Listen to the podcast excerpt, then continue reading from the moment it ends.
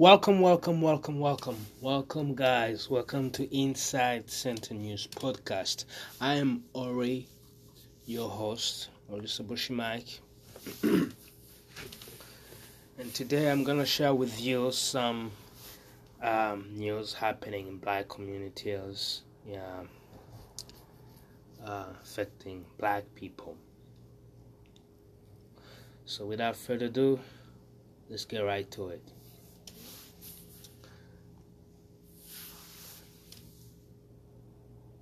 There is this article that they ran today about R. Kelly, um, the legendary R&B singer, uh, considered as uh, the king of R&B in this modern age. So the title of this article reads, "Michael Avenatti says he has new tape of R. Kelly." Sexually assaulting 14 year old girl. So that's the article, guys. Uh, you can um, uh, find it on. Uh, you can read it. You can find it on. Um, you can find the article on huffpost.com. So uh, I'm gonna try to read you the article. The whole article. It seems it's a short article. Um, so it reads Attorney uh, Michael Avenatti on Thursday claimed that he has given a videotape to prosecutors that he said shows musician R. Kelly sexually assaulting a 14 year old girl. And before I continue to read the article for you guys, um, I am gonna talk uh, about something. If you are new on this uh, audience, uh, what happened is I read the articles. That's what basically I do. I read articles affecting black people uh, uh, or affecting other minorities, and I gave my personal analysis, you know, as a black conscious man who host this podcast. Uh, and also want to welcome you um, on this podcast. You're welcome uh, to you know make your comments. You can email me at aury sabushimike at mail.com. I repeat, Aury, which is my first name, A U R Y, Sabushimike, which is my last name, S A B U S H I M I K E at mail.com. Or you can mail me at uh, another email that I uh, happen to have.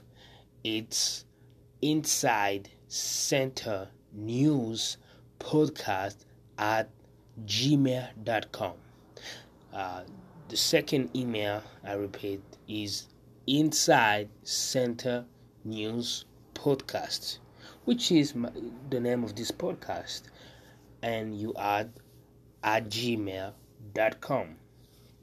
So I'm, co- I'm going to continue to read. Um, the high profile attorney said in a statement that he recently recovered a previously undisclosed VHS tape of the singer whose given name is Robert Kelly engaging in multiple sexual assaults of the girl.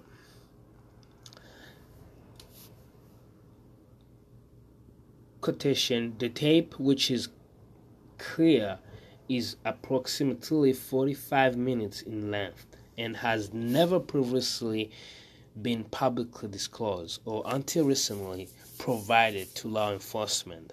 Avenatti said in his statement.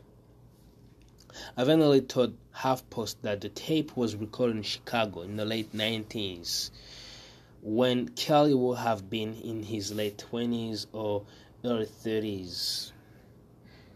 Uh, so, and they just attach uh, in the article, you know, Avenatti um, uh, official Twitter account with uh, his whole testament, you know, uh, he uh, wrote to uh,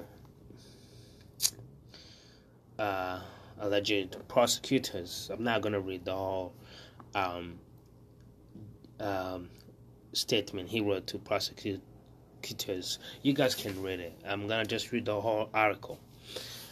CNN, which viewed the videos, said the tape appears to show Kelly engaged in multiple sex acts with the girl who repeatedly refers to what she calls her 14 year old quotation body parts.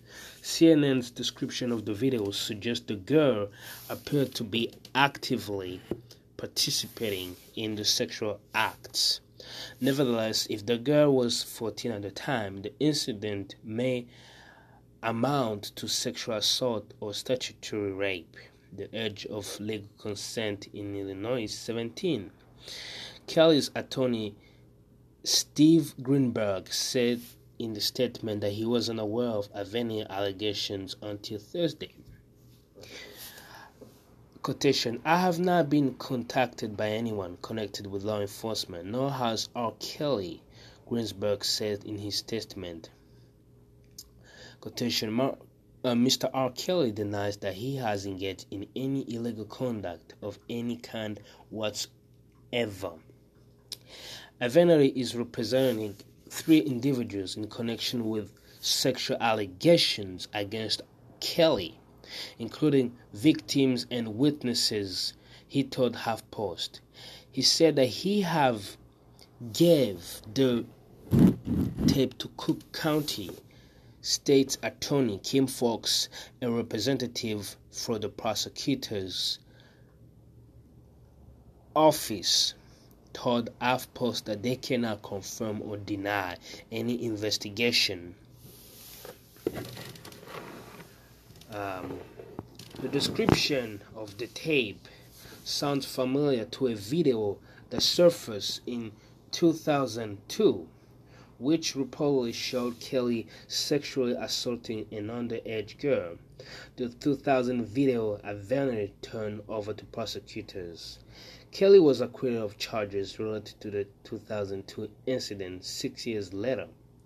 In 2017, BuzzFeed News published an explosive report alleging that Kelly operated in abusive sex cult. The shocking accusations of abuse and sexual assault made headlines again again recently with the release of the Lifetime docuseries quotation surviving R. Kelly, which interviewed several women who said they were abused by the musician. This story has been updated by uh, with Greenberg's comments. So, and it was written by Hayley Miller, one of the reporter with HuffPost.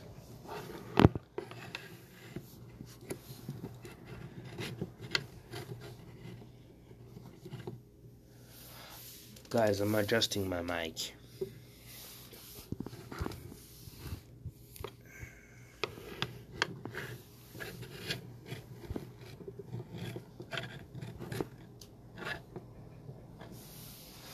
Well, I would say is this is um,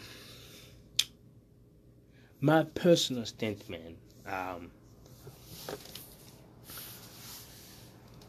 is that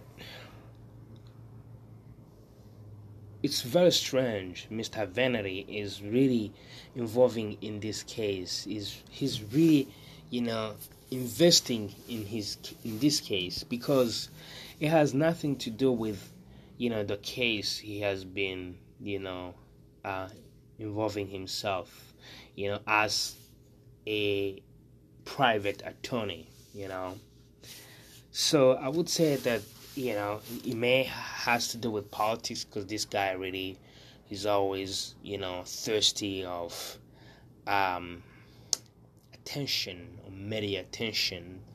So obviously he's he's looking to make his name by any means necessary even though he may need to lie do i doubt his findings yes i do because obviously look there are you know thousand musician or even 100,000 musicians who happen to be white Caucasian who have done uh, what R. Kelly uh, has been accused of, and there have never been in judicial pros- prosecutions um, regarding these musicians, regarding these actors, regarding these um, businesses people.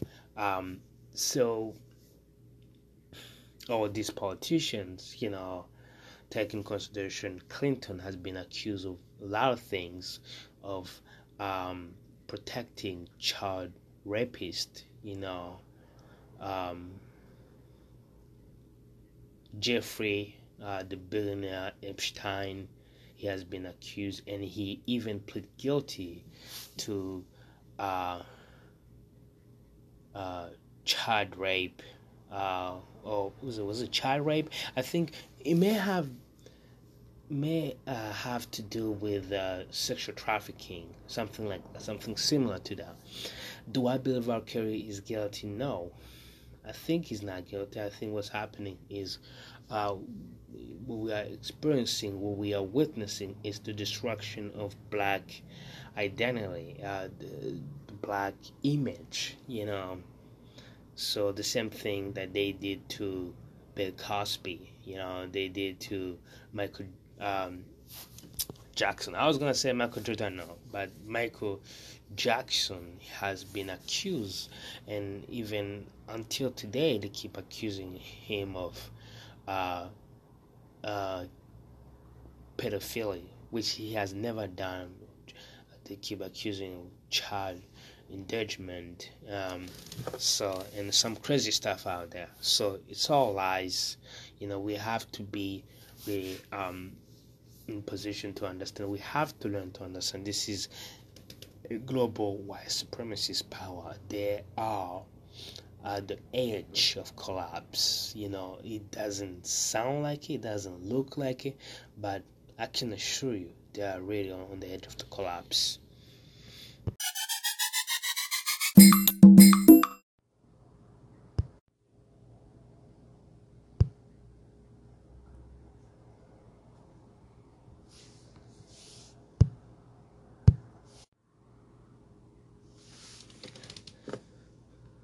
So, part two of um, this podcast session. Uh, well, I just said part two, but it's not really part two. It's just like I'm gonna move to another a news article, so I'm gonna have to try to make a pause and record another session.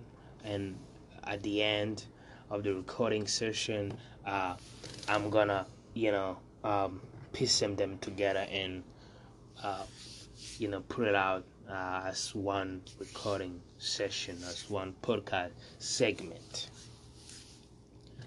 So bear with me.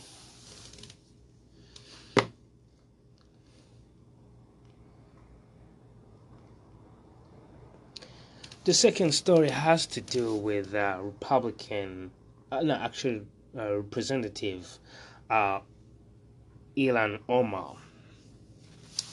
Um, she made recently a comment about um, Israel, and she wrote on Twitter, it's all about Benjamin's baby. So, in reference to a representative who allegedly is backed by Israel.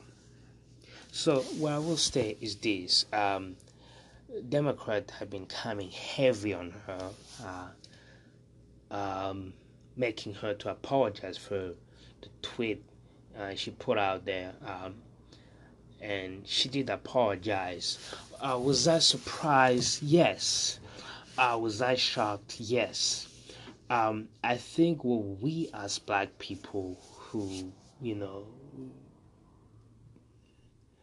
done and and uh, should have never done is to sit idle and um, uh, not protect her. Because obviously even though she became a representative she's still vulnerable. She's the first black muslim to be elected you know uh, in the congress. And uh, she's uh, on the top of that she's a non-born american citizen. So she's really vulnerable and we should have been in position of protecting her. She should have never apologized because there's nothing wrong. Israel has been um, a country that has been uh, training uh, u.s law enforcement tactics to harm and uh, kill black people more um, efficiently. So there have been reports of that. Uh, Israel is uh, trying to deport uh, black Israel who live uh, in Israel, who are Ethiopians but are origin of Israel. Uh, they are entitled to that country uh, but Israel has been trying to deport them back to Ethiopia. Uh, they have been unsuccessfully, but they really are bunch of racists. The Israelis, the Jews who live in Israel, they are really bunch uh, racists who are ready to shoot, kill, dehumanize black people. So she is vulnerable. She's a Muslim who happens to be also a black person original from Africa, born and raised in Africa, so see she really is vulnerable and we should have been in position to protect her. Uh, I think there's a disconnection between her and black community, partially because you know she's Somali and Somalia now always being fueled, you know, in black society as you know people who you know uh, should be part of the leadership because the image of Somali that being portrayed in media it's a very bad image. So that's what I think that's my personal analysis on this one. Part three coming out. Stay tuned.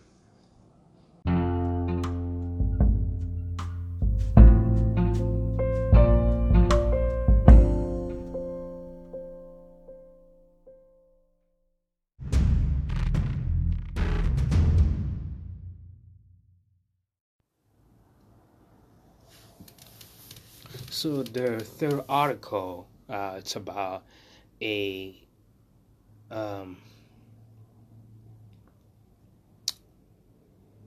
a first uh, black woman as Supreme Court Chief Justice in state of North Carolina. So the title of this article reads North Carolina to have its first black woman as Supreme Court Chief Justice. That's the title. Uh, you guys can Google it.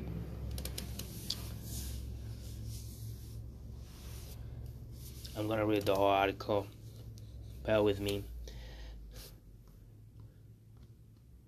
It's not really a long article, it's a short article. So, quotation It is not all lost on me this historical factor, especially given that this is Black History Month, Cherry Bislett said, or Bislott, however you want to pronounce it. Yeah.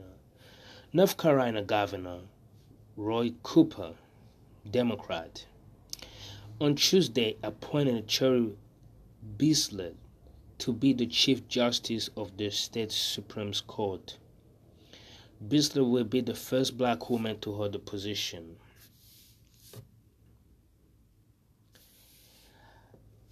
She said, quotation, I hope that in some way my service inspires young people, especially, but I really hope it shows it's a show of symbolism for where we are in North Carolina. Quotation she added. This is not suddenly not the North Carolina of 200 years ago. Uh, she even tweeted, uh, uh, so her name on Twitter is Justice C. Bizzle. Uh, she tweeted yesterday on February 13th, 2019. Uh, I'm grateful to uh, the North Carolina governor for appointing me to serve as the next Chief Justice of the Supreme Court of North Carolina. I'm truly honored by this confidence in my abilities to successfully lead the Supreme Court and the judicial branch. When I continue to read the article, I just finished to read the Twitter statement she wrote uh, on Twitter. Um, so, with the article, uh, he continued to read. Bislett has served on North Carolina Supreme Court since 2012, according to the North Carolina Judicial Branch website. She previously was an, an associate judge on the state court of appeals and serves as a district judge before that. Bislett, who said to assume her new position in March, replaced Chief Justice Mark Martin. Uh, Martin announced his retirement early this year and plans to become the Dean of the Regent University School of Law in Virginia. The News and Observer reported.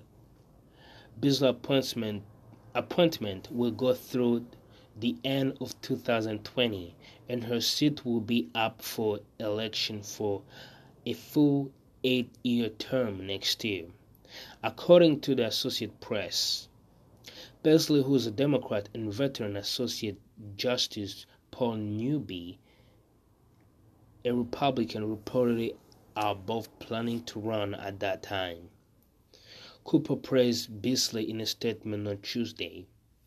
Quotation, Justice Beasley is a well respected jurist and I know her to be fair and deeply committed to viewing all North Carolinians, all North Carolinians, apologize for that, uh, equally through the eyes of the law.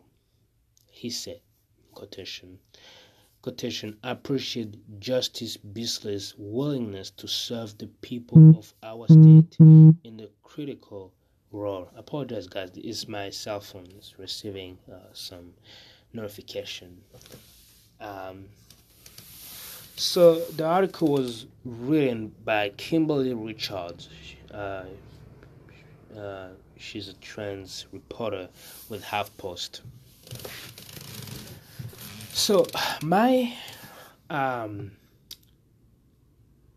personal analysis on this one is you know it's a great thing it's a great thing always it's a good thing and it's uh, a progress in march always every time you know they appoint you know people of color especially black people because the uh, judicial system does not really um, treat us fairly it does not really uh, uh, give justice fairly compared to other ethnicities. So it's always good as long you know they're not for the betterment of white supremacists. So as long these black appointees are not for the betterment of white supremacy, it's always good to bring people of our color, of our race, you know, in position of judicial um, system, judicial branch, uh, judicial power to bring justice, to serve justice, to deliver justice, because that's all it's about. That's all it's about. So I'm very, very, very happy to hear about this news. Um, so I'm gonna really move to another uh, article. So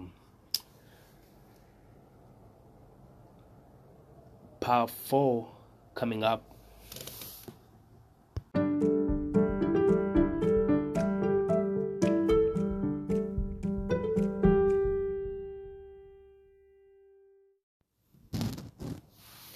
So the part four, it's about Bill Cosby. So there's a, this article that just came out. Uh, this report.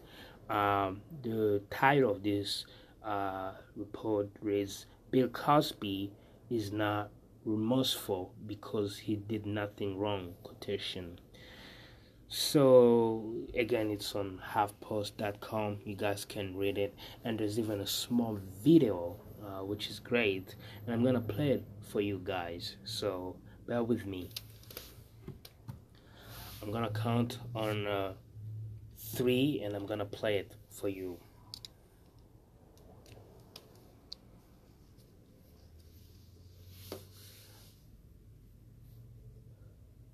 One, two, three, and it's on. Come from Mr. Cosby. Mr. Cosby has shown no remorse.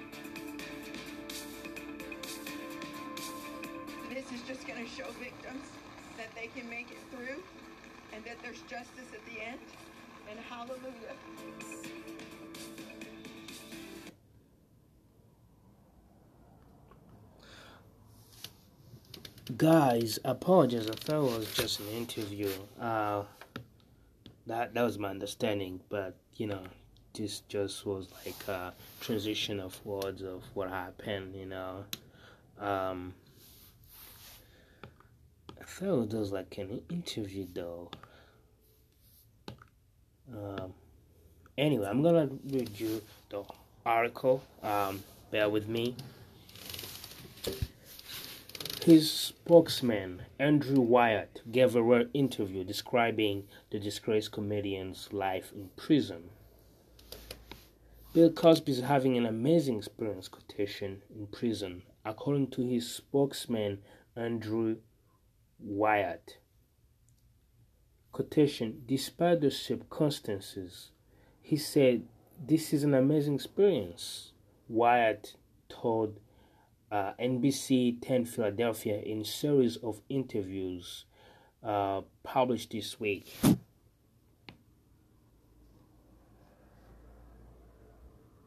Uh, guys, I think there's a, like a link attached to the NBC uh, 10 Philadelphia. Let me play for you. There must be a video for it. Bear with me one of television's best political comics in a stand-up comedy performance. Seth Meyers. The latest polls show President Trump has an approval rating in the low 40s, which means he's probably about to dump it for one in the low 20s. From the hottest show on late night comes Seth Meyers in his live stand-up comedy performance. Second show added by overwhelming demand. Friday, February 22nd, the Keswick Theater. Tickets are on sale now at AXS.com or KeswickTheater.com. Hillary Clinton continued her Thanks for Nothing tour deeper into the woods. Seth Meyers. New at 11, NBC 10 is giving you the first detailed look at what life is like in prison for Bill Cosby. Right now, the 81 year old is in a maximum security prison in Montgomery County. Cosby was convicted of drugging and sexually assaulting Andrea Constand, you see there with the light gray jacket on. Dozens of women have accused the comedian of similar unwanted encounters, something he vehemently denies. Only NBC 10's Aaron Coleman sat down with the only person to visit him in prison other than his attorneys. Andrew Wyatt. He looks really amazing. That from the man who spent every moment with Bill Cosby during both of Cosby's sexual assault trials in Montgomery County. Andrew Wyatt's been Cosby's right hand man for almost a decade. Even now, Wyatt's on the payroll, visiting his boss every other week. He's down to 195 pounds. He hasn't eaten any bread, no dessert, and he hasn't drank any coffee since he's been in there. Now, the, the funny part about it, Mrs. Cosby has been trying to stop him from drinking coffee for 55 years, and she said it took this to stop him from drinking coffee. The visits take place here at SCI Phoenix, the new maximum security prison in Collegeville, Montgomery County. Right now, uh, I'm his only visitor outside of his attorneys, and that's the way he wants it. So Camille Cosby has not visited? She has not visited him. Uh, he does not want her to visit him. Wyatt told me Cosby prefers to speak to his wife by phone three times a day for three minutes, the most he's allowed. And Cosby's day begins before dawn. He said, "Wake me up at 3:30 a.m." They wake him up at 3:30 a.m. and he exercises. He's in his cell. He does leg lifts. He pushes up against the bed and does push-ups to stay in shape. He showers and he waits for breakfast. Food that he rinses off thoroughly to cut down on the sodium. Wyatt says it's what he does with every meal. He puts it in a little cup. He walks over to a sink. He runs water in the cup over the food, shakes the, the food up, and drains it. And he does that three times. And he eats the food. When you hear him describe how he's surviving, what do you think? Uh, he's mentally strong. He's just a strong man. The last time we saw Andrew Wyatt and Bill Cosby together was the day Cosby was led away in handcuffs. What was that last ride like on the way to sentencing? Look, Mr. Cosby had prepared himself. He prepared all of us probably three, four months before sentencing. And he said, look, this guy has a vendetta against me. And he's going to throw the book at me. He said, so I'm ready I'm prepared. I'm ready to go in. Don't worry about me. So he knew what was going to happen. He knew. He knew. Every day since, Wyatt says Cosby is all about making the most of his situation. He doesn't have a cellmate, but other inmates are assigned to help Cosby get around, mostly because of his age and the fact that he's legally blind. And Wyatt says he enjoys talking to them, hearing their stories, encouraging them. He said he's despite the circumstances, he said this is an amazing experience. Did he really use the term amazing experience? Yeah, he used the term amazing experience. Wyatt says Cosby's received thousands of letters in prison, even thousands of dollars that strangers have put on his books at the prison. Cosby's lawyers are appealing his sentence, citing 11 alleged errors by the trial judge. Guys, and that's the end. That's the end of this short video report on Bill Cosby. I want to continue to read uh, the article. I'm almost done. Um, He added that when he visits the disgraced comedian in the maximum security state correction institution, Phoenix in Montgomery County, Pennsylvania, he's not sad. He's not remorseful because he did nothing wrong. Cosby is serving a 3 to 10 years prison sentence after being found guilty last April of drugging and sexually assaulting former Temple University basketball coach Andrea Constand. Wyatt add, added that other than him and Cosby's attorneys, no one visits the former Cosby Show actor. His wife, Camille Cosby, doesn't visit because petition that's the way he wants it. Wyatt said, according that adding that Bill and Camille Cosby speak on the phone three times a day. During his sentencing, uh, the disgraced comedian was declared a sexual violent predator, which means he has to register as sex offender for the rest of his life. More than 50 women have accused the veteran entertainer of rape or sexual assault but most of the alleged offenses were too long ago for criminal prosecution. Ask about the dozen of other women who have accused Cosby of sexual assault. Wyatt responded, quotation, women do lie. Cosby awaits a second sexual assault trial for allegedly molesting a minor in 1974 at a Playboy Mansion party. The trial is set to begin in October. So that must be probably in 2019, I believe. So, uh, guys, my personal analysis is there is uh, nothing new about uh, Bill Cosby trial. Obviously, it's a travesty. Uh, Jay Z will say it's a travesty uh, when it comes to the uh, American judicial organ they're always trying to railroad, you know, a black man, successful black man. So there's nothing really new. Um, so it's very unfortunate that Bill Cosby has been railroaded uh, uh, with what he has done for the black community. But I'm not surprised. Again, it's white supremacists. It's a global power. They have all the means to take you down. And um, but well, the good news is some of us do know, you know, and some of us are trying to educate ourselves to know more how to navigate through this global power of white supremacists. That's all I can say about this, you know, uh, news. Part 5 coming up.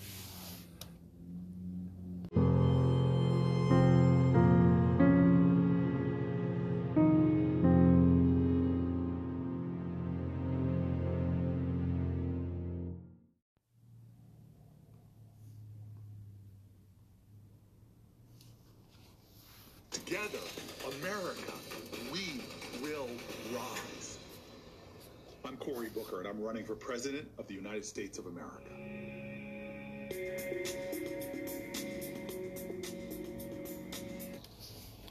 Guys, as you just heard, the part four it's about Cory Booker uh, um, looking um, to pick a woman as his uh, um, potential VP if he wins the 2020 uh, presidential U.S. presidential election. So, um, the part four news article I'm gonna share with you reads Cory Booker quotation looking to women first for potential VP pick.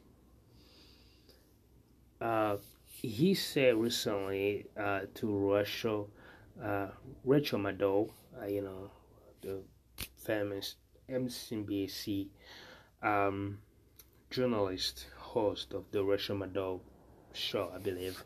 Uh, he said to her quotation, I believe there should be a woman president right now. The New Jersey senator told Rachel Maddow and this news article was written by Amy Russo. Uh, it was published yesterday, so it's just a day ago uh, that just passed. So I'm gonna play um, here the video when he says that he's looking into choosing a woman, and I'm gonna read um, choosing a woman as uh, the next VP uh, uh, for the U.S. Uh, president if he, he wins the presidential like, uh, election next year in 2020. So I'm gonna play the video. Um, they have a short video, so he talks about. I hope it's a short video. If it's a long video, I'm gonna have to pause it. You know, um, we will see. We'll see. If it's, like more than 20 minutes, I'm not gonna play it because this podcast session or this podcast small segment is not about Cory Booker. It's about sharing with you guys what's happening in black communities and other communities. So bear with me. I'm gonna count to three and I'm gonna play for you guys. And again, you can find the news article on HuffPost. And I'm gonna repeat the name of the news article. It's called Cory Booker quotation looking to women first for potential VP pick. Okay, one, two, and three.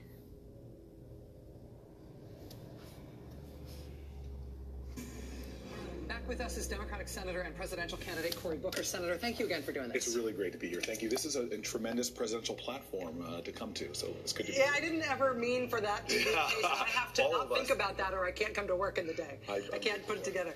But let me ask you about the big field that you are joining. Um, a lot of women, and especially a lot of your women Senate colleagues, yes. are already running. Um, you are blessed among women yes. uh, in, this, in the field right now. If you got the nomination, would you commit to choosing a woman as your vice presidential running mate? Uh, I think it would be malpractice. Uh, uh I'm not going to make any specific commitments, but we clearly should have. I believe there should be a woman president right now, and it mm-hmm. worked very hard to get one. But we have such a great field of leaders. I think that you will rarely see a Democratic ticket anymore without gender diversity, race diversity. I think it's something that we should have. So I'm not going to box myself in, uh, but uh, should I become it, you know I'll be looking to women first. I know that you have positive relationships with some, if not all, of the other people who are running on the Democratic side. Certainly, I've heard that from everybody else about you and about each other. What do you expect the primary is going to be like? What are you hoping for? Can it be can it be competitive and tough and trying?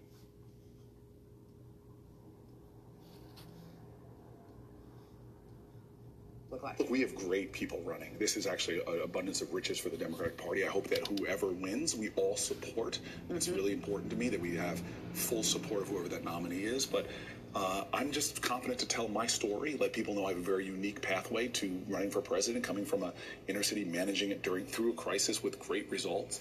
So I'm hoping that people will support me for who I am in the spirit of, look, it's not just about beating Trump. It's not just about what we're against. It's got to also be about what we're for, uh, bringing this country together to solve serious problems. And if people want to support me, here's my plug. Go to CoryBooker.com and, and join the effort, join the fight. Cory Booker, Senator from New Jersey. Uh, my friend, thank you. Thank you. to be here. Thank you. This is candidate Cory Booker, Senator. Thank you again. So that's the end. Apologize for the pausing and all that. Uh, just trying to, you know, put on the right track.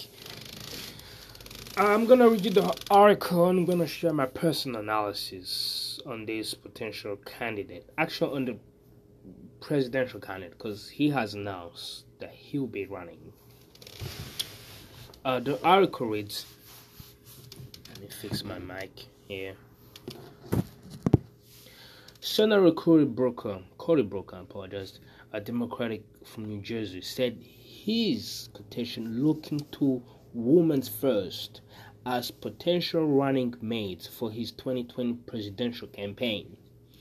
Booker, who two weeks ago John Wall has already become a crowded Democratic field, talked about vice presidential running mates on MSNBC Tuesday night. Though he avoided specifics, quotation, I believe there should be a woman president right now, and we have worked very hard to get one. But we have such a great field of leaders, Booker told Rachel. Quotation, I'm not going to box myself in, but should I become it? You know, I'll be looking to women first. He said.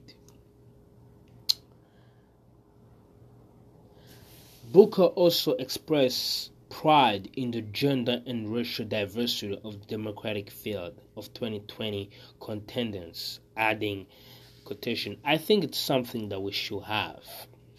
The senator launched his campaign at the start of Black History Month with a video reflecting on the fight for civil rights and a message of unity and equality. Guys, what I can say about Cory Booker, I think he's an amazing candidate, and he will be a, a phenomenal uh, president. I, I, personally, I'm gonna vote for him. Uh, I'll be a citizen, American citizen at that time, and um, by 2020, I'll be a citizen because I'm gonna swear in this year. Hopefully, that it will go well. Praying God every single day. Um, but I would say that um, people have been criticizing. My personal analysis on this one is people have been criticizing him because he has received allegedly money from big farmers. Well, people have to understand, you know, when you are a black um, candidate, you know, you don't and you don't have the financial means. Well, everyone who's gonna come to support you, you know, you have to take all the support. In order to look, in order to affect change, you know, you need to work with all the people you can work with. Even if you have if you have to work with lucifer in flesh you, you have to do that. As long you do not compromise and i don't think he has compromised i don't think he will compromise you know, um, I'd rather work with him than work with Bernie Sanders, who always, when he he's always asked about uh, immigration, uh, and he's always mumbling his words, knowing that immigration has built this nation. You know, somehow, partially, it has, not fully, but partially has. So I'm not biased here. I'm just speaking from my own heart, you know, and I'm not gonna encourage anyone just to vote for Booker because I want to vote for Booker. No, I just happen to choose Booker as the um, right candidate for me that I will be voting for. So part five coming up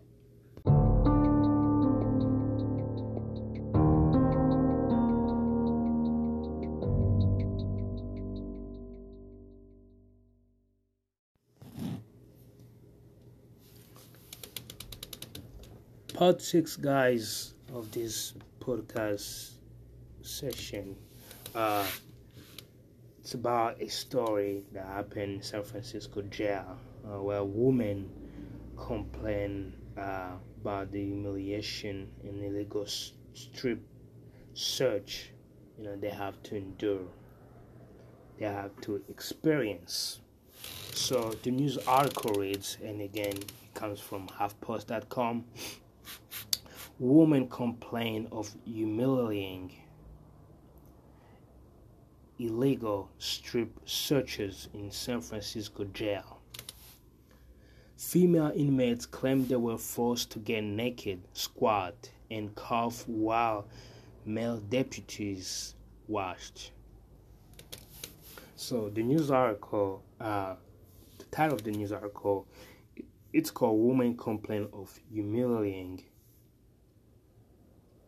Illegal Strip Searches in San Francisco Jail. So I'm gonna read you uh, the whole news article. It's a very small news article. Um, uh, so it reads Women incarcerated in San Francisco jail said they were forced to strip naked in front of male deputies in violation of state law, accordingly to complaints released by the San Francisco Public Defender's Office. In California, strip searches of inmates must be conducted in an area with privacy and with no one of the opposite sex within sight. Jeff Adachi, San Francisco public defender, filed a formal complaint with the San Francisco Sheriff's Department in January after hearing reports from women about the searches. His office collected the stories of 16 women who said they experienced inappropriate strip searches inside County Jail Number 2, which is the only jail in San Francisco City that houses women. About 90% of the women had they were have yet to be convicted of a crime, Adachi said. Quotation While strip searches are allowed in jail or prison setting, they can be arbitrarily carried out or carried out in a way that is unreasonable without any basis, he told HuffPost. Quotation Based on reports that we were receiving, the grounds for the strip searches were questionable, and the way they were being performed with male guards in the eye shot and other inappropriate conduct by the deputies raised some red flags for us. At least 12 women reported that they were strip searched in locations where they were visible to male deputies. Most of them asked to withhold their names from the formal complaint due to the fear of retaliation. One woman described how she was asked to get naked, squat, cough, and lift up both breasts with eyesight of several male guards and other female inmates. She reported making eye contact with a male deputy during the search Afterward, she told the lawyer the deputy informed her and other inmates that she didn't that he didn't have a girlfriend and that he found some of them attractive. Another woman reported that she was searched next to a toilet containing unflushed blood, urine, and feces. She worried that being strip searched near an open door allowed for the jail cameras to film her naked body. Quotation Our concern is that the sheriff department does not appear to be following a consistent protocol in conducting these strip searches, Adachi said. Our clients felt like their privacy, although limited because they are in custody, was being violated. Many women said they were found the, they found the strip searches distressing, using words such as especially degrading, humiliating, violating, and unusual. San Francisco Sheriff Vicky Hennessy has launched an investigation into the allegation. Women in jail are the fastest growing segment of America's incarcerated population. They are overwhelmingly poor and low income and have high rates of trauma, mental and physical illnesses, and stories of subsistence abuse, according to a 2016 report. This report, uh, what, or this news article was written by Melissa Jeltsen. She's a senior reporter of HuffPost.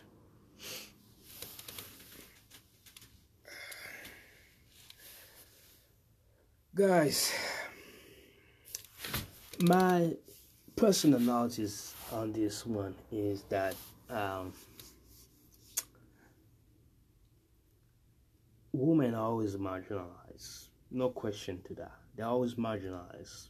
outside the uh, prison fences, they're always marginalized. They're always discriminated. You know. Um, so with them being in the cell uh, and being very at the mercy of these gods, of these um, really unhinged gods, they became easy targets. And, you know, obviously they're probably low income, they don't have uh, 100,000 to spend on uh, fancy lawyers, amazing lawyers, powerful lawyers within um, courtrooms. So they became very vulnerable, and uh, and what uh, I think most most of them must be black because black people make up um, over fifty one percent of the uh, prisoner population here in the U.S. So I must bet that most of these inmates were black, or even you know, all of them must have been black or brown, or a little bit both. But most of them were black. I bet on this one, even though the report does not really says a lot. But I hope that in the coming days, in the coming months, in the coming years, we're gonna learn more about this incident. Um, so it is very unfortunate that you know women are not being protected just because they uh, go in the jails, they go in prison, don't mean they don't have the rights. They're not. They, they should be stopped. They should stop consider. You know, uh, that oh, we should stop consider them as uh, human beings. That's really wrong because we both know most of them they are uh, you know accused of you know minor um, offenses and sometimes then they are, are wrongfully accused it's just because of the color of their skins so that's my personal analysis and it's very horrible that these things keeps happening though it's very uh, really um, crazy, you know, very crazy. Part six coming up.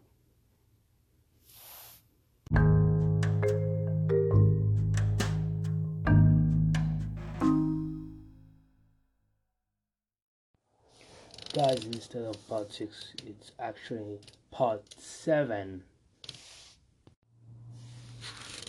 so there's this story um, coming out from japan by the ap archives news organization uh, but it was republished by HuffPost.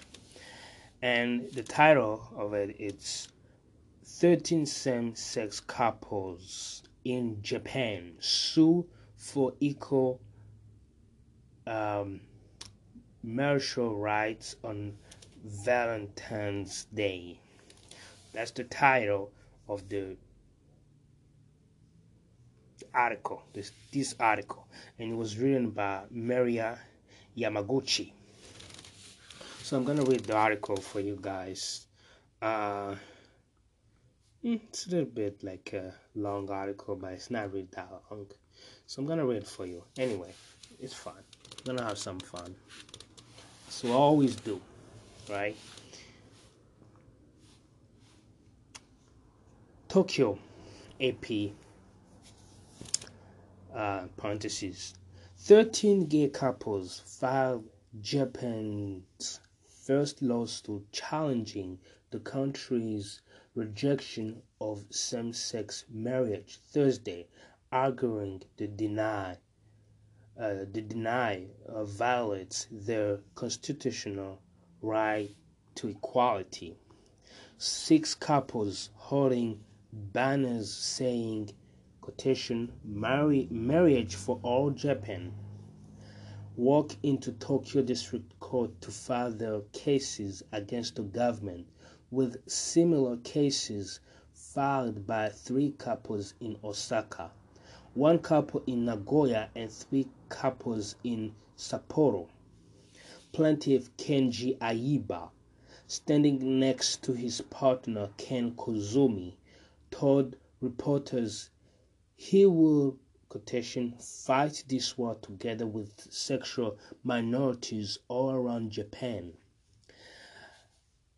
Aiba and Kozumi have held onto a marriage certificate they signed at their wedding party in 2013, anticipating Japan would emulate other advanced nations and legalize same sex unions. That day has yet to come, and legally they are just friends, even though they have lived as married couple for more than five years. So they said so they decide to act rather than waiting. Quotation Right now we are both in good health and able to walk, but what if either of us has an accident or becomes ill? Question mark. We are not allowed to be each other's guarantors for medical treatment or to be each other's heir. Kozumi, a 45 year old office worker, said in a recent interview with his partner Aiba, 40, quotation, progress in Japan has been too slow. Ten Japanese municipalities have enacted quotation partnership ordinances for same-sex couples to make it easier for them to rent apartment together among other things but they are not legally binding. Japanese law are currently interpreted as allowing marriage only between a man and woman. In a society where pressure for conformity is strong. Many gay people hide their sexuality, fearing prejudice at home, school, or work. The, obstac- the obstacles are even higher for transgender people in the highly gender specific society. The Supreme Court last month upheld the law effectively requires transgender people to be sterilized before they they can have their gender change on official documents. The LGBT equal rights movement has lagged behind in Japan because people who silently not conforming to conventional notions of sexuality have been so marginalized that the issue has been a con- hasn't been even a human rights problem experts say.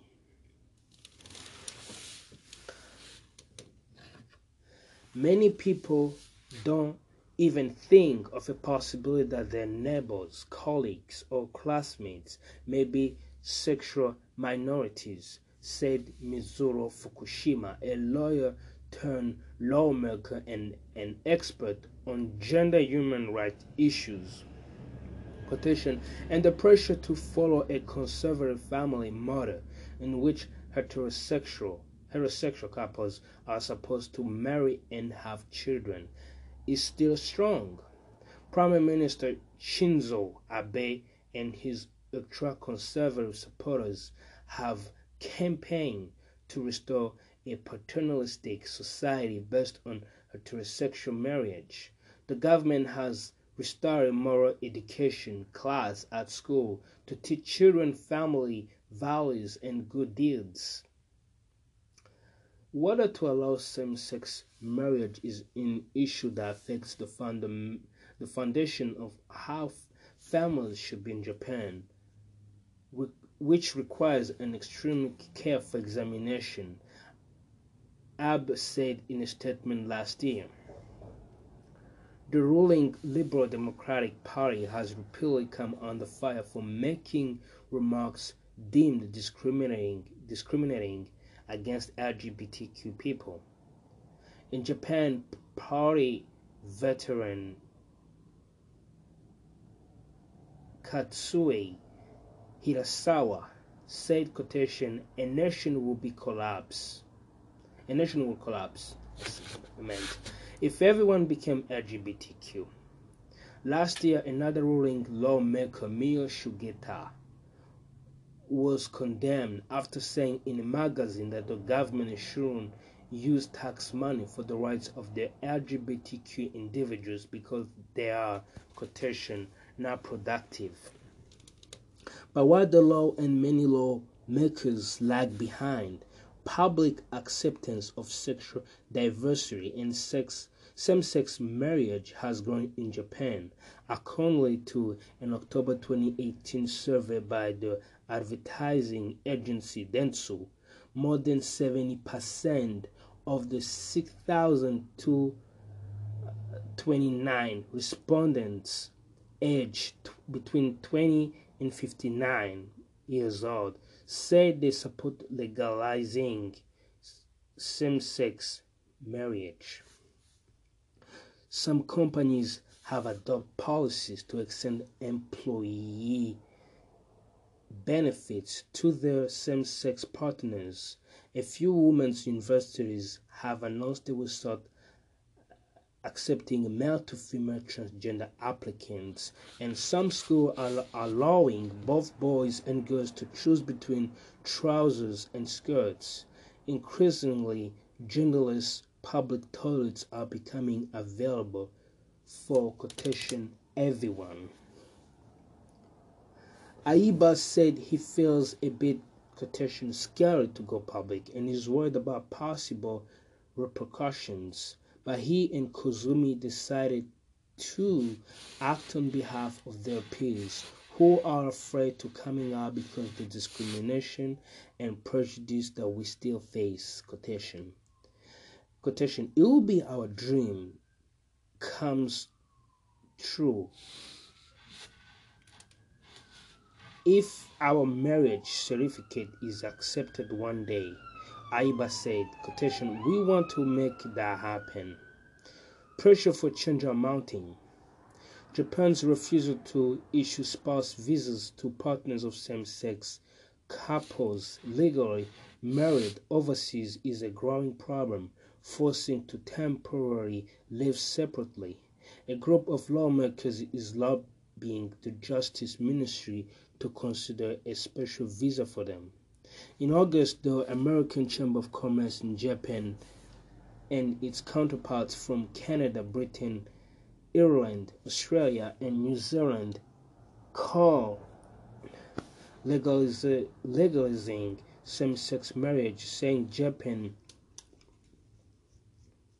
lose out uh, lose out because talented LGBTQ people choose elsewhere to work.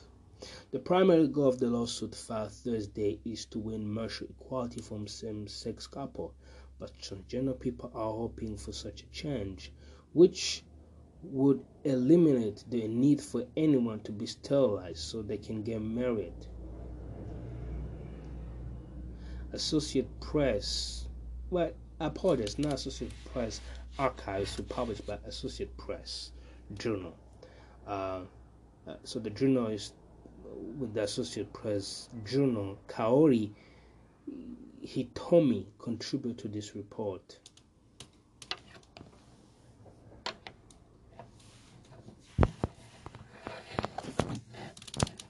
Guys, um, so that's the end of this report. Uh, my point, uh, my personal analysis on this one is that you know, Japan uh, is a communist country, even though it's it seems to be an open country uh, compared to China. It's still a communist, you know, country with communist values. So it's a real struggle for people who are LGBT. Uh, well, part of the LGBTQ plus community. So it's really a big, big struggle. But I mean, to me, uh, this is a start. It's really uh, uh, a big start. You know, uh, it's an amazing, uh, you know, journey for people even to sue of the Japanese federal government. You know, uh, who have been uh, preventing them to uh, live freely, you know. So this is an amazing. I'm actually I'm gonna share with my friend Matthew. Pretty sure he's gonna love it. So pod pod eight. Stay tuned. Coming up.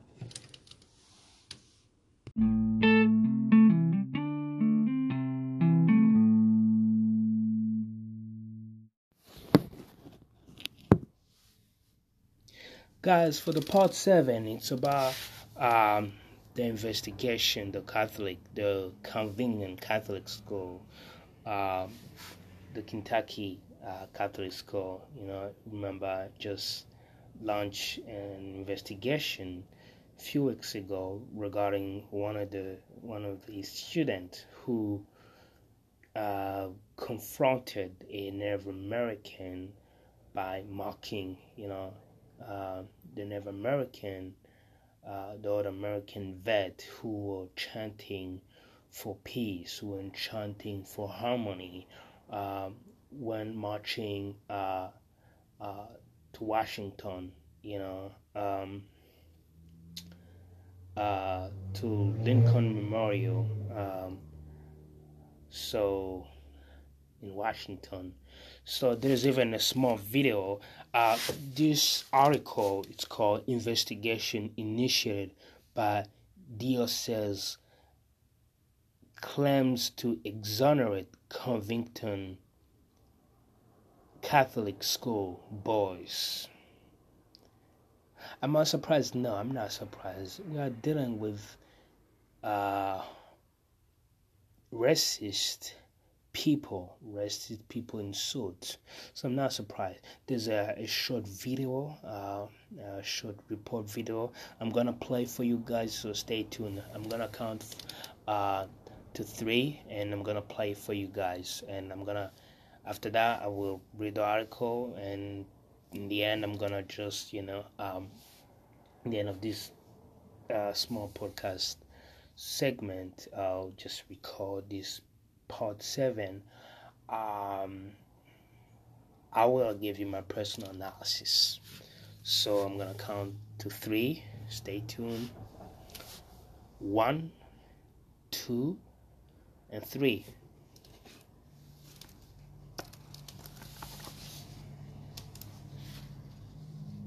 Breaking right now on 11 at 11, Covington Catholic High School is back in session tomorrow. The school reopening in the morning, but there will be extra security measures in place. The school closed after receiving a string of threats stemming from these viral videos of the confrontation there between CovCath students and a Native American activist in Washington, D.C. Nine on your sides. Jake Ryle is joining us now. He's live with the specifics behind the new security plan. Jake. Yeah, we do know that that security plan was vetted at the local level all the way to Homeland Security. I want to give you a look at what we're dealing with right now. You can see already, even into the evening hours, Park Hills Police as well as Fort Wright Police have uh, the entrances and exits to Covington Catholic blocked off. We've seen about 10 officers patrolling outside the school. Now, Nine on Your Side has obtained the letter sent to parents and students that school will begin at 8.30 Wednesday morning, and students are going to be arriving around 8.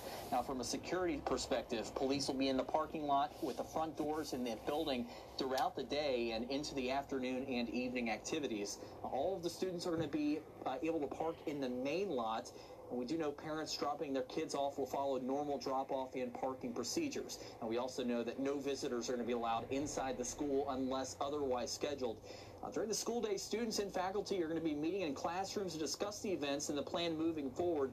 As for the afternoon activities, they will go on as scheduled. That is according to that email that was sent out. Now, it also states that if parents do not feel comfortable uh, sending their son or student to Covington Catholic High School tomorrow, that they understand that uh, this is a very difficult time period and they understand that situation. For now, reporting live in Park Hills, Jake Ryle, 9 on your side. All right, Jake, thanks so much for that. Now, as we first told you last night, police are investigating threats against the school and some individuals. The threats started surfacing after these videos, that is, went viral. And the students were in Washington, D.C. for the March for Life, which was happening at the same time as the Indigenous Peoples March. The first video that surfaced appeared to show the CovCath students mocking Native American activist Nathan Phillips. The longer videos showed Phillips actually intervene as another group made racist comments toward the students. Well, more new developments tonight. Twitter has suspended an account that helped spread a video of the encounter. The social media site prohibits the creation of fake and misleading accounts. It says del uh, deliberate attempts, that is, to manipulate the public conversation on Twitter by misleading account information is a violation of Twitter rules. Also new tonight, we just learned the White House has reached out to the CovCath students involved. White House spokesperson Sarah Huckabee Sanders says the White House is showing its support for the kids. No one understands better than this president when the media jumps to conclusions and attacks you for something you may or may not have done. Sanders also goes on to say the students could be invited to the White House once the government shutdown is over.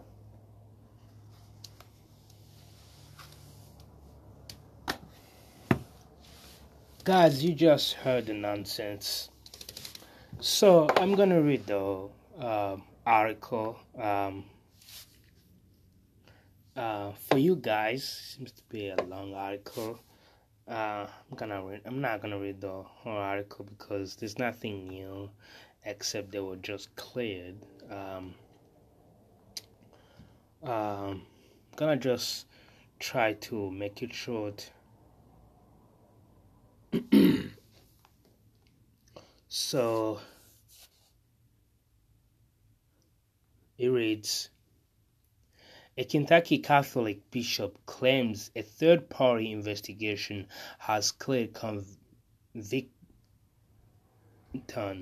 Catholic high school students of any wrongdoing during a confrontation with a Native American elder at the Lincoln Memorial that went viral last month. Covington Bishop's Roger Foys told parents that he was quotation pleased to report that an investigation apologize for that initiated by the diocese and conducted by a Cincinnati detective agency has accomplished exactly what he expected, ex- exonerating quotation our students so that they can move forward with their lives.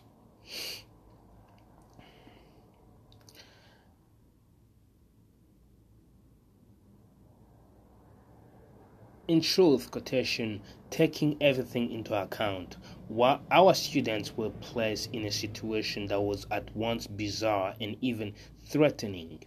Foys wrote in a letter Monday. Their reaction to the situation was given the circumstances accepted at one might uh, expected and one might even say laudatory.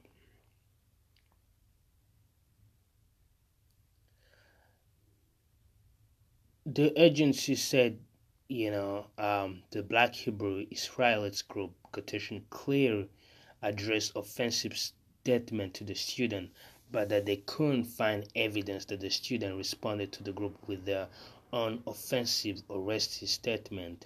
Investigators also found no evidence that the student chanted "Build the wall," as Phillips has suggested or made offensive or racist statement to Phillips or other members of the actives group.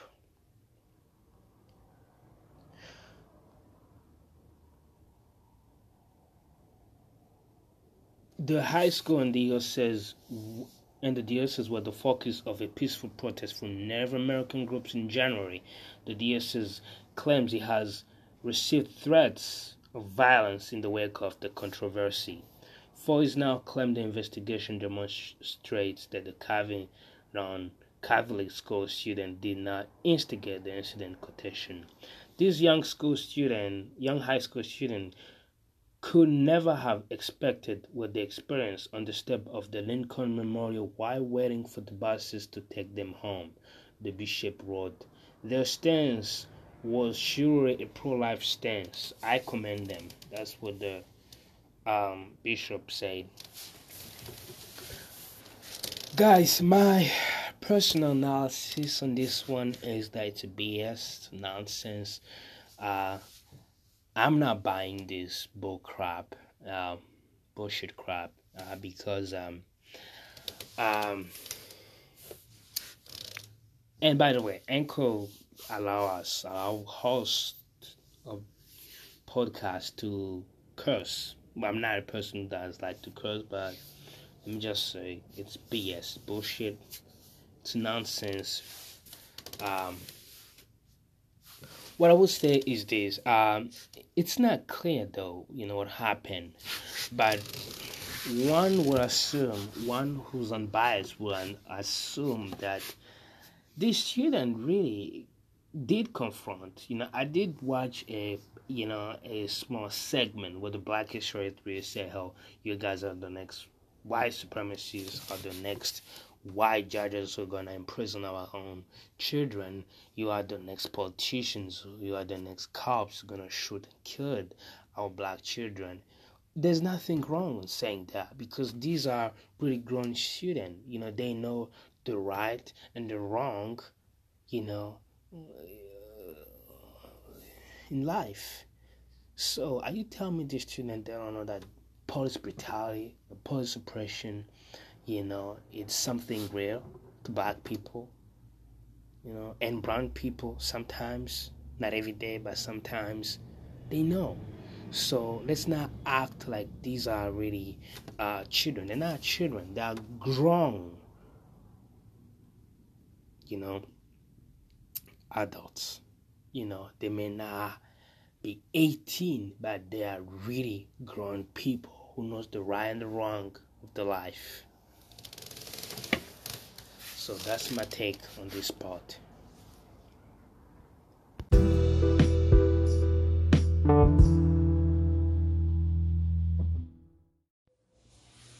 Part 9. Part 9 it's about a story of a man who befriended uh, with his son's murder in his family.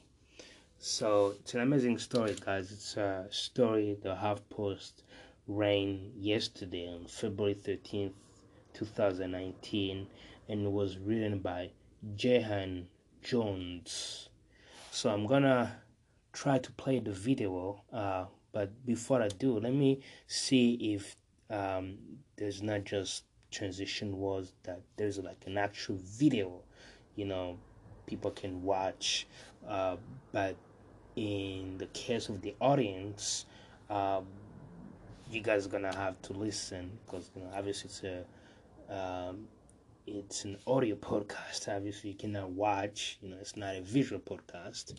So let me first pause this and see uh, if you know um, it's a non-transition video. A non-word transition video I meant.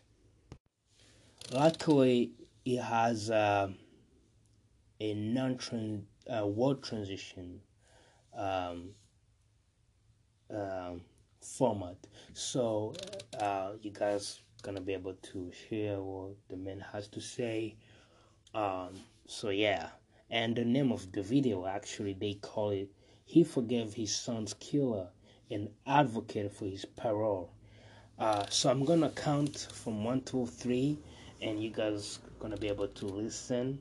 Uh, and also, I'm gonna have to read the article and also uh, share my personal analysis on this article. So stay tuned. I'm gonna count to one, three, uh, to three. One, two three and it's on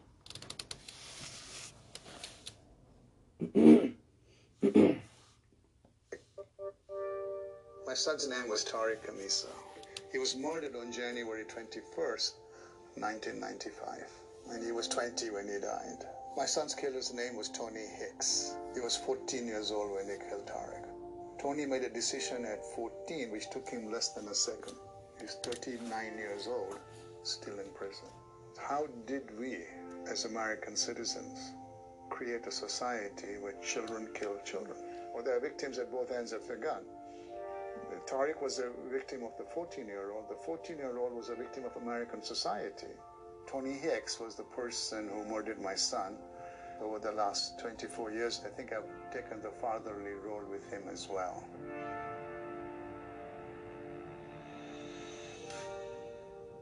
Uh, uh, was gifted with a great sense of humor. You know, he laughed very easily, an art student, and worked on Fridays and Saturdays as a pizza deliveryman to make some extra money. And he was lured to a bogus address in North Park. So when he got there, he knocked on many doors because he did not know who'd ordered the pizzas. And of course, nobody had. So he came back to his car and was accosted by four youth youth gang members. Three of them were 14 year old, and the leader of the gang was an 18 year old who handed a 9 millimeter handgun to a 14 year old, gave the order, and he fired one round, which came through the driver's side window and entered my son's body right here under the left shoulder blade. The bullet followed a perfect path. It destroyed all the vital organs, and Tariq died a couple of minutes later, drowning in his own blood over a lousy pizza at the age of 20. I got a call from homicide that said that uh, Tariq had been shot and killed. I thought it was mistaken identity. It didn't make any sense. So I very quickly hung up on homicide and called his home. He had just gotten engaged with his girlfriend Jennifer, and she answered the phone. Because she, could, she, didn't, she couldn't say anything. She was just sobbing. And I remember I lost strength in both of my legs as I collapsed to the floor, curled up in a ball. I never felt pain like that. It was, if you can imagine a nuclear bomb detonating in your heart. And the pain was so intense and so excruciating, I had my first out of body experience. I believe I went into the loving embrace of God. And I don't remember how long I was gone for. But when the explosion subsided, God sent me back into my body with the wisdom that there are victims at both ends of the gun.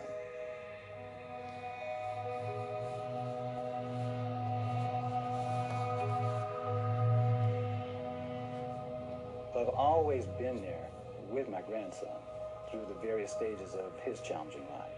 Tony refers to me as daddy, and uh, I've always been daddy uh, as his grandfather. He had been really exposed to a lot of gang involvement, and it was really topped off by his uh, one of his favorite cousins being murdered in a hail of automatic weapon fire at the hands of rival gang members there in Los Angeles. And his being killed was such a traumatic shock for Tony that my daughter determined he would come live with me in San Diego. Well, that wasn't a cure. Tony at this point is 14 years old. He's in middle school. He's in eighth grade, struggling. We were sitting down one night talking, and I could tell he was very angry. And I asked him, what are you going to say when you're confronted with that situation? Somebody offers you a handgun and tells you to shoot somebody. What are you going to do? Oh, I would never do that. Okay.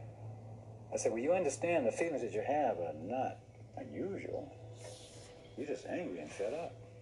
We all get angry and fed up. But the issue is, what are you going to do about it?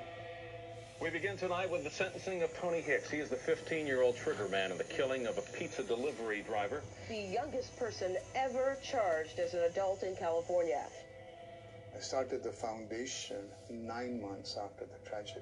It's named after Tariq. It's called the Tariq Khamisa Foundation. With the mission to stop kids from killing kids by breaking the cycle of youth violence. And then soon after I started the foundation, I asked the district attorney that prosecuted my son's case to introduce me to Tony's grandfather. I didn't have any fear of meeting Azim Khamisa.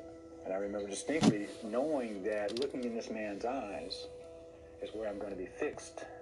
Because I want him to understand that I feel the need to be receptive and be supportive of what's happening with him, even though I can't even imagine the pain that he's experiencing. And I told him, I'm not here screaming, you know, revenge or retribution because your grandson killed my son. Rather, I'm here in the spirit of compassion and forgiveness because what I really see here is we both lost a son. I can't bring my son back from the dead, and there's nothing you can do to get Tony out of the criminal justice system.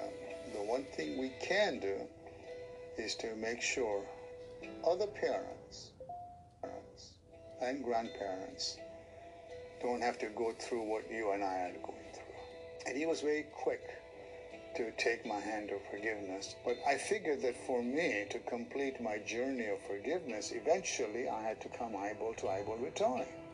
I told Ples, I said, I'm now ready to go meet Tony. He was in a New Folsom prison by Sacramento. And we were together for an hour and a half, and at one point, we locked eyeballs. I'm looking in his eyes, and he's looking in my eyes. And we held that glance for what seemed like a very long time. And I'm looking in his eyes, trying to find a murderer. And I didn't. So at that point, I told him, Tony, you know that I've forgiven you because I've been working with your grandfather for uh, over four years now. And I want you to know that when you come out of prison, you have a job at the Tariq Khamisa Foundation, and you can come work with your grandfather and me. And I remember that as I was leaving the prison, there was this big weight that had lifted off my shoulder because at that point I knew that I had completed my journey of forgiveness. And the big thought in my head as I was leaving the prison is why did I wait five years?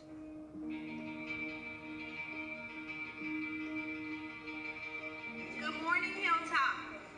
Good morning. This this man's grandson, Tony Hicks, shot and killed this man's son, Tariq Khamisa. It's not about Tariq, and it's not about Tony. We're here for you because every one of you in this room is a very, very, very important person. Let me ask you this how many of you in this room have lost family members as a result of violence? Put your hands up, yeah? Yeah, many of you. Now, let me ask you this. How many of you would want revenge if a family member, like a brother or a sister, was killed? How many of you want revenge? I get this, and I want to acknowledge that. Would revenge make things better or worse?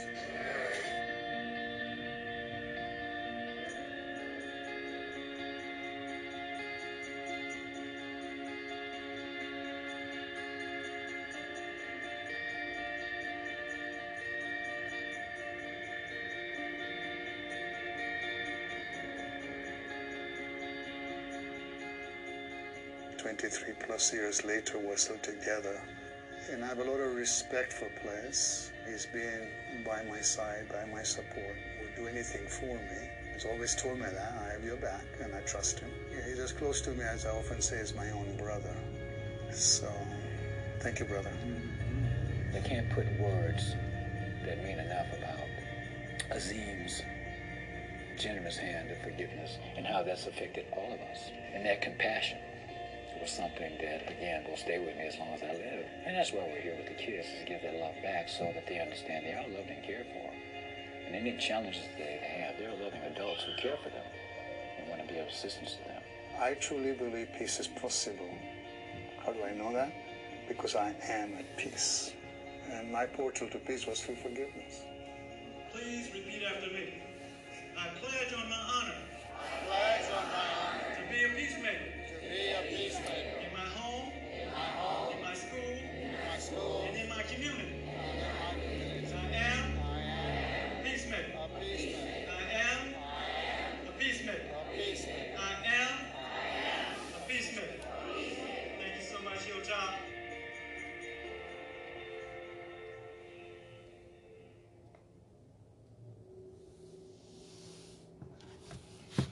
Guys, you just heard. So I'm gonna read the article for you guys. Uh, again, I'm gonna repeat the title of this article, um, just for the purpose of this recording session. Um, why this man befriended his son's murder and his family. So I'm gonna I'm gonna read the whole article, uh, cause it's uh? Yeah, it's not really a, long article. So I'm gonna just read it for you guys. Uh, bear with me. Tony Hicks killed Tariq Khamisa 24 years ago.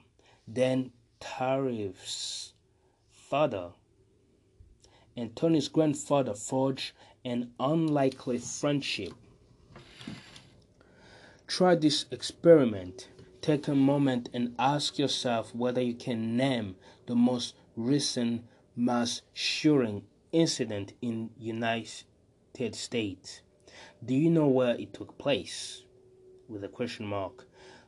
Can you name any of the latest shooting victims? Question mark. Can you name a single shooting victim from the past year? Question mark.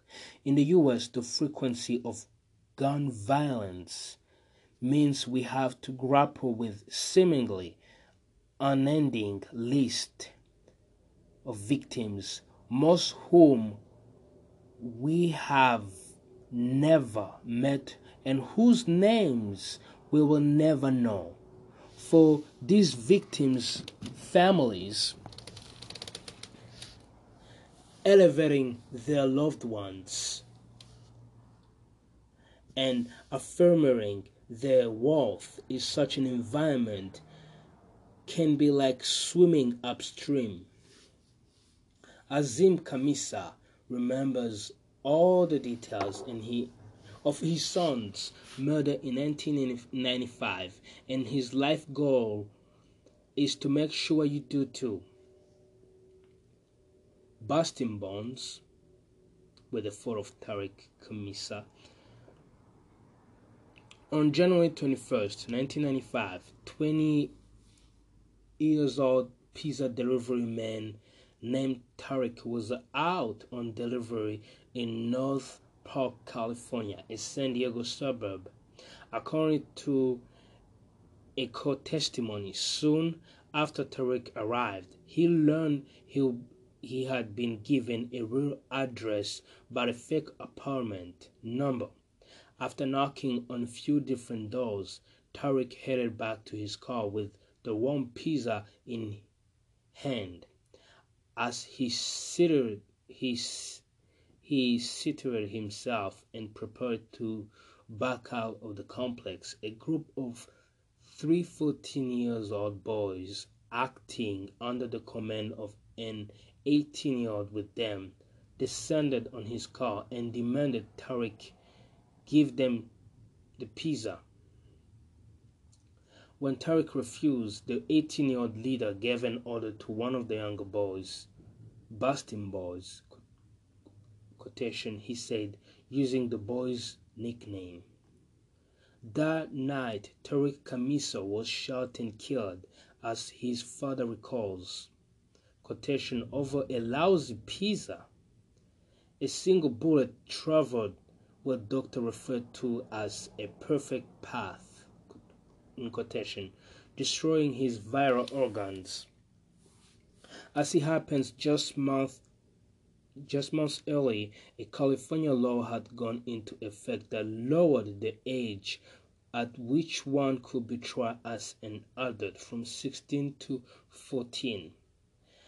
This meant that Tarif, Tariq, apologize, Tariq, yeah, I've been saying Tariq. apologize, Tariq Khamisa's killer, 14 year old Tony Hicks, will become the first child in California charged as an adult for murder.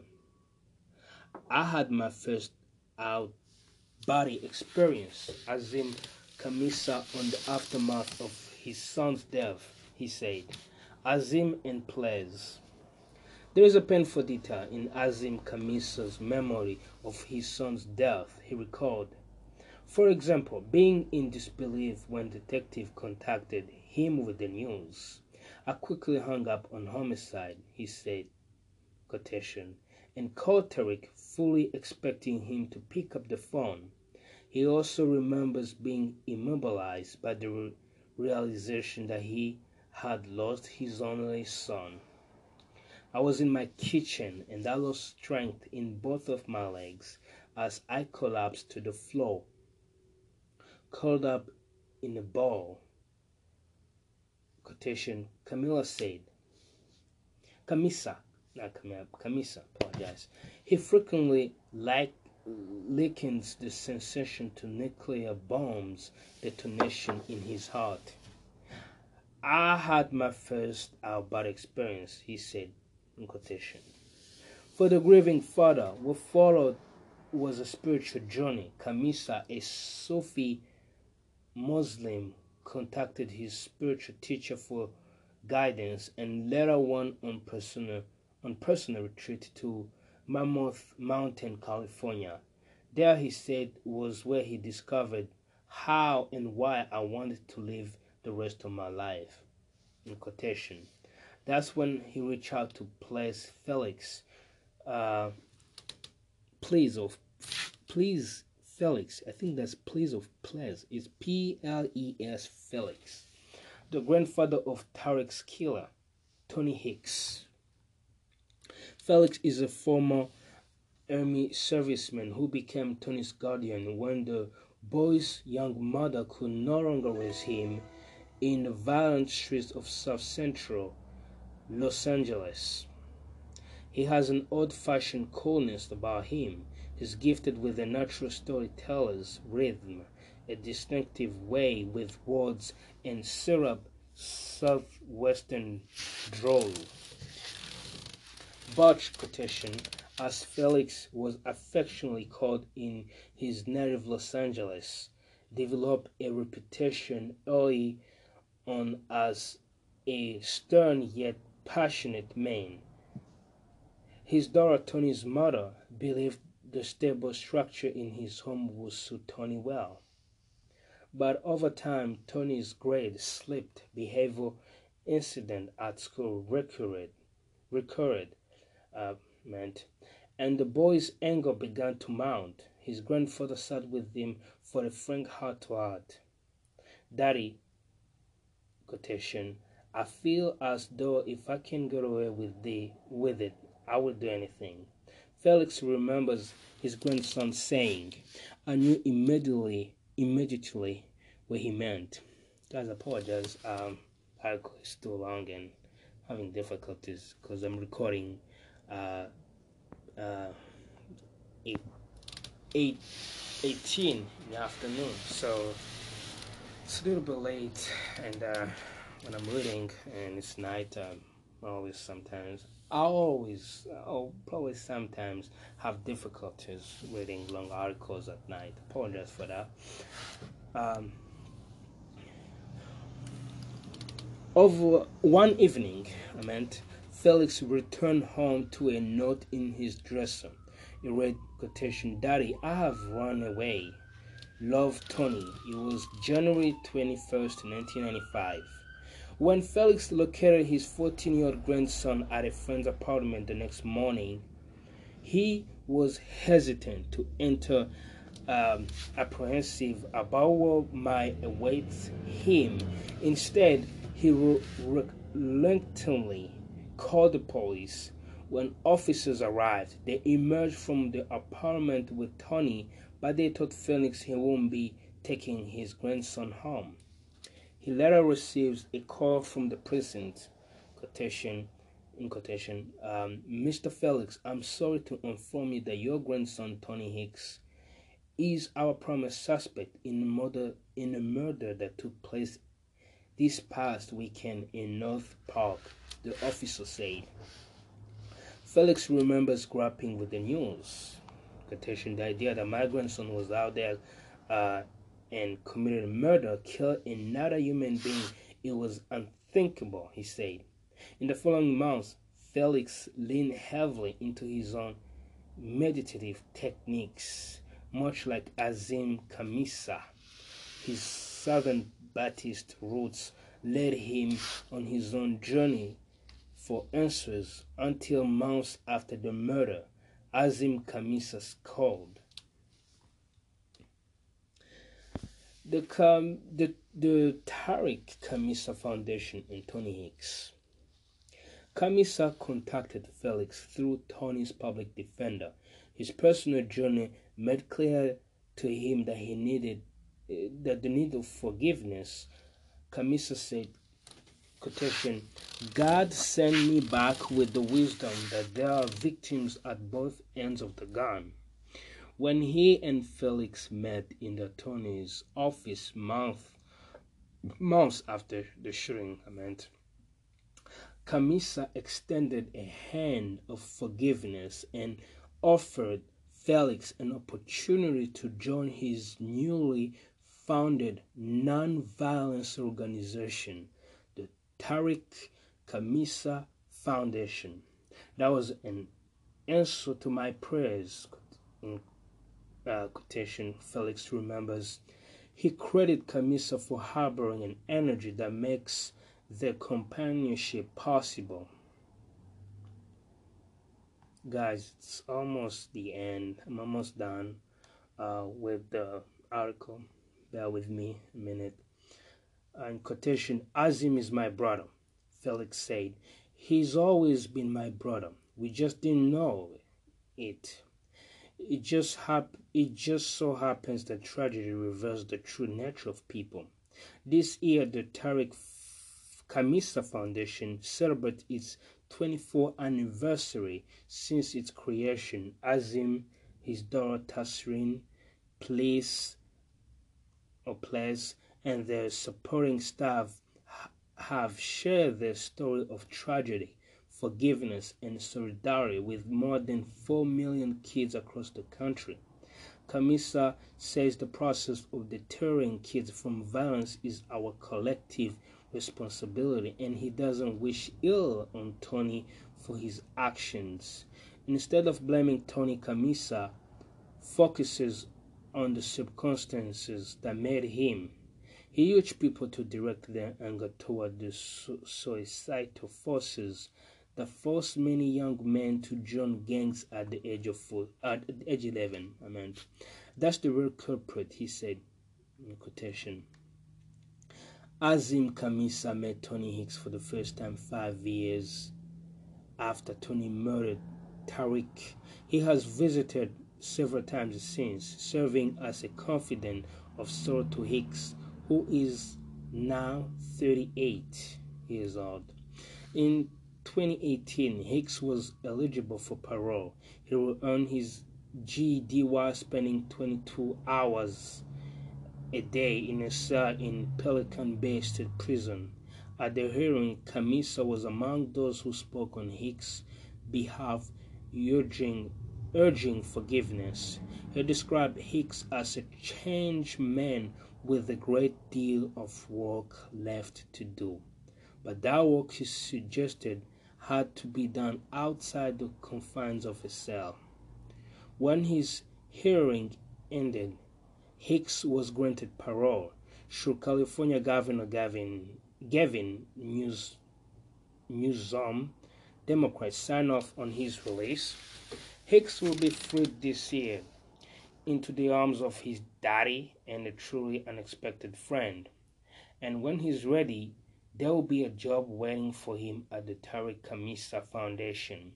We have talked to a lot of kids in that middle school age that I know we have saved, Camila said, in quotation, but Tony will save many, many, many more. The video for this piece was produced by Chai Dingari. And that's the end of this um, news article, guys.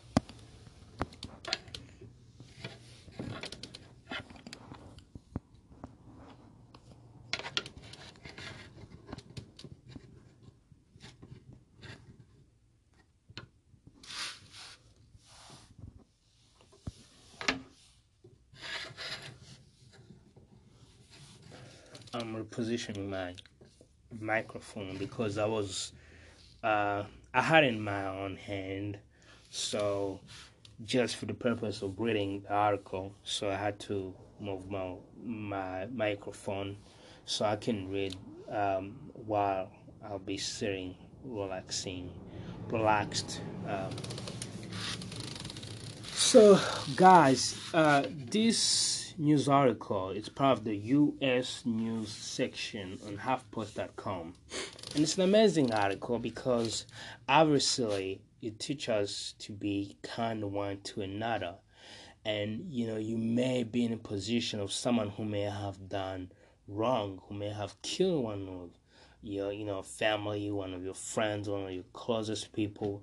And to be able to forgive that really requires courage because not everyone you know um, of us not, not all of us um, can accomplish that can do that uh, i salute uh, mr Khamisa because he seems to be a very courageous person. I hope he stays that way because, I mean, who knows? I'm not trying to sound like an asshole, but he may harm him after he get out of the jail. That may be a long shot he may have played in order to get uh, close to um, Mr. Tony. So I hope that generally he's not a person who's looking for a revenge uh, with what happened with his son. Uh, so, because that would be unfortunate because, you know, if he was able to really, really uh, pardon on him, uh, really um, uh, cope with what happened with his son by forgiving Tony and his family. So that really it's a um, an amazing, it's a blessing. Uh, uh, from God from heaven, and I hope that He really uh, means He really uh, mean what He's saying, what He's truly believing, what He's been fighting for over twenty four uh, uh, years. So I hope He stay uh, Uh, on this uh, track because you know it will be devastating if he tries to harm Tony after advocating for his release, after fighting for him to be free, to be free from the chains, to be free from the jails, cells.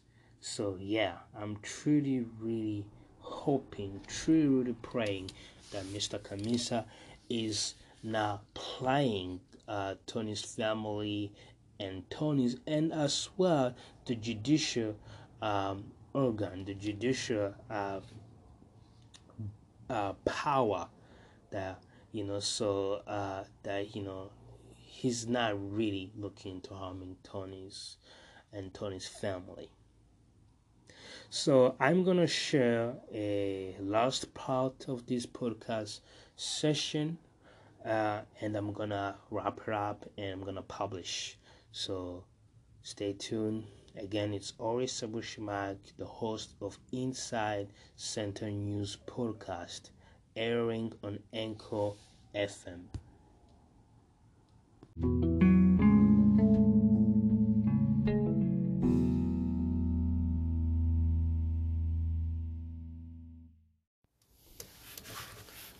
So the last part of this podcast session, this podcast segment, is part 10, right?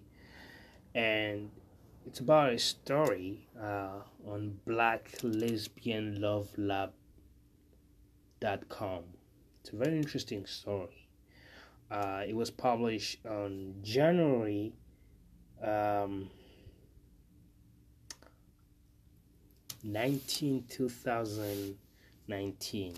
So that's probably, yes, January 19, 2019, a month away, uh, almost a month away.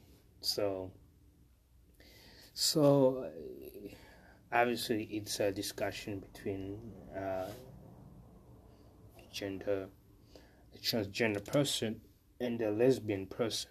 So there's the video. It's a YouTube attached uh, um, on the website. So you can even uh, Google on YouTube. Uh, it's called uh, Trans Folks Welcome in the Black Lesbian Community.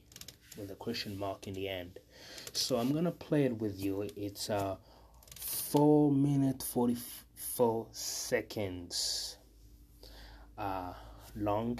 So I'm gonna play with you. I'm gonna play the video.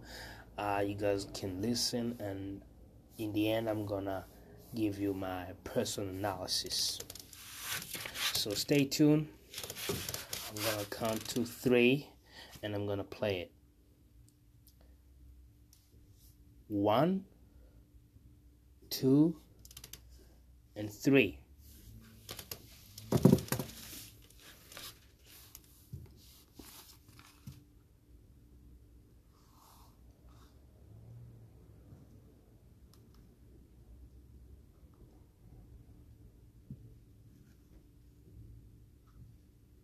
kind of you guys stay over there kind of thing.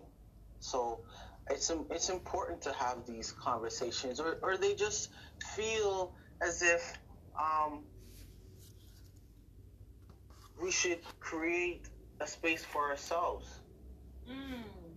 Yeah, and that's the that conversation that I've been hearing, which is that you know, if it's a woman's space, why would someone who's transitioning feel comfortable or or offended that you know women would want to congregate? And for me, I just kind of wonder if it's like so part of the conversation has been, and of course you can, you, you- of course you share with me your thoughts, and you know the other panel members will will jump in eventually. But one of the thoughts have been, you know, um, that this is home for a, large part of your life. That was home. That's right. That's why that felt comfortable, and why should you not be welcomed home? That's right. Because majority of the time, um, we can look at the lesbian woman, let's say, right? She was uh, allowed by right to say, okay, well, she once identified as a straight woman, let's say, with males. Now, all of a sudden, you've entered the community and you're identifying as bisexual. You found your place. You're identifying as lesbian. You're, you're, you're identifying as gay or the, the new age stud or whatnot. You found your niche. You didn't go to the end. You didn't go and create your own separate thing because you switched uh, and labeled your status under lesbian or gay or bisexual. So why is it now that um, the trans person needs to all of a sudden detach from that community once their identity changed? I mean, I look at it this way: the trans person has literally experienced themselves going from the spectrum from lesbian, gay, bisexual, whatever you call you may call it. So why should we now just hop off the train and and and go about our business? This is where we we felt like home. You know, this this is home before um, the lesbian identity took form as well, right? So if she decides to exit like the bisexual female and say she no uh, she wants to be with uh, a man should she go and create a community out there and and and leave it only for the bi the bisexual woman? No. It's still home for her. She can still come back. She can still identify as who she is and, and be in the community. And we want the same thing too. Because out there in the world it, we all know it's it's very um it's very toxic. Our family is toxic. Our workplace is toxic, and I can speak a lot on on my workplace issues. I mean, I've been through way too much in 2018, but I've I've gotten a lot of success out of my story as well. I was able to get a gender neutral washroom in my workplace for fighting for that. But um, not to go off topic, that's that's not, I'm not trying to leave. I'm trying to support the lesbian community. I haven't forgotten them, and and I'm sure trans folks, uh, some, I'm not sure if there's some out there who feel we could we should part ways as well, but that wouldn't be community. Why? That wouldn't be community. So we need to stick together.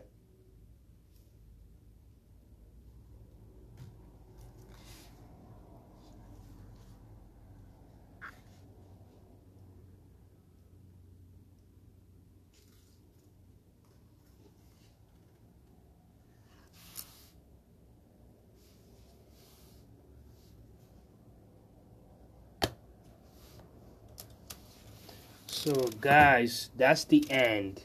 That's the end. Um, uh, it looks like just just a short video they just posted. I wish uh, um, it could have been longer. They would have uh, posted the longer because it's very interesting conversation uh, they had, and it was between a transgender, black transgender male, so female to male transition, uh, uh, who was you know having a insightful conversation with a lesbian, uh, black lesbian woman. So uh, my take on this one is this: is that this comes back to what uh, uh, always say on this podcast is that it all has to do with the dominant society. The dominant society always trying to create a confusion in our brains, you know, because there should be an issue between black trans people and black lesbian people because we're all the same you know. The only difference is the sexuality you know. We i mean i'm saying we as even an ally even though i'm not a black trans person or i'm not a black lesbian person i'm an ally to the community to the both community to one community the lgbtq plus community.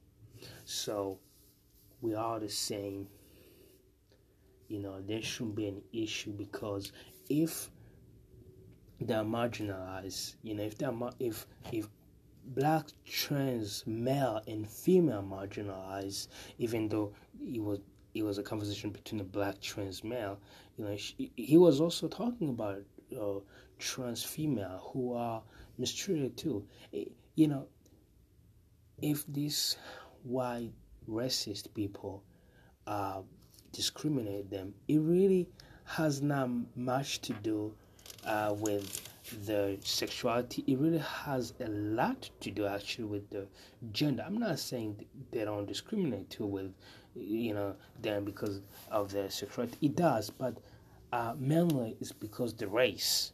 So people really should learn that, you know, uh, it's mostly about the race, but uh, the dominant society always trying to make about you know about the gender uh, so they can divide uh, the black transgender community uh, the uh, black lesbian community the black bisexual community. So yeah we just need to be careful. We need to educate ourselves in this subject because they're always trying to pin uh, to pin actually uh, on each other's throats. And that's really wrong because we're all the same. We're all black people at the end of the day and we should be loving and caring you know uh, each other's to each other's. So guys thank you for tuning in. I'm gonna wrap it up. I'm gonna wrap this podcast segment.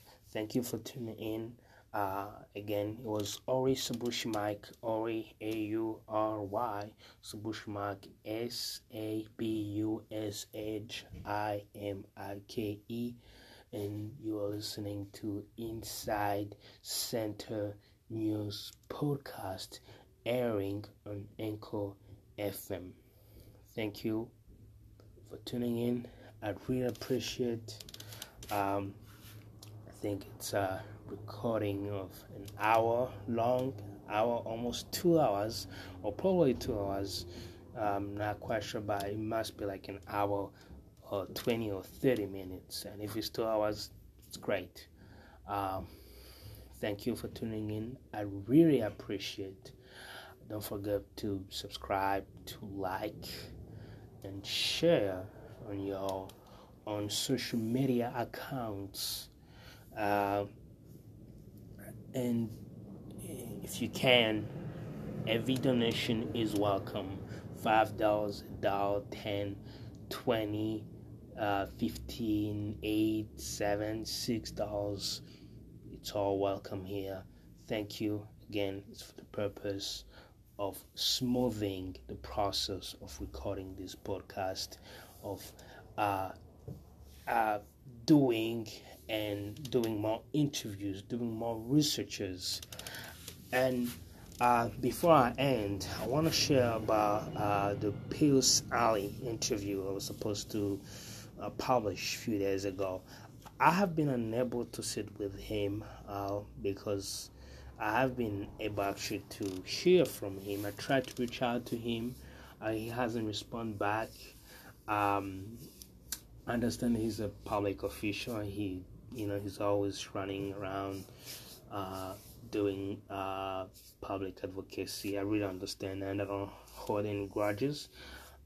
Uh, for the time being, I'm gonna focus on doing more podcast sessions, recording, and I'm also try to get more people on this podcast. So, uh, and if I get a chance to sit with him, I will you know, record, you know, a podcast with him. I really, really would do an interview with him. So hopefully this year I'll be able to sit with him and go in depth what's happening uh, in this state of Maine uh, when it comes to black people, when it comes to minorities, when it comes to queer voices, uh, when it comes to immigration. So I, I'm really hoping that you know I'll be able to sit with him. And regarding to Dante, the interview I was supposed to drop uh, with Dante, but it it turned the end that you know I had a a, a technical difficulty. Uh, I'm really hoping to record soon with Dante to have a sit down with Dante again and I'll be able to drop it soon. So thank you guys for tuning in, and I'm out.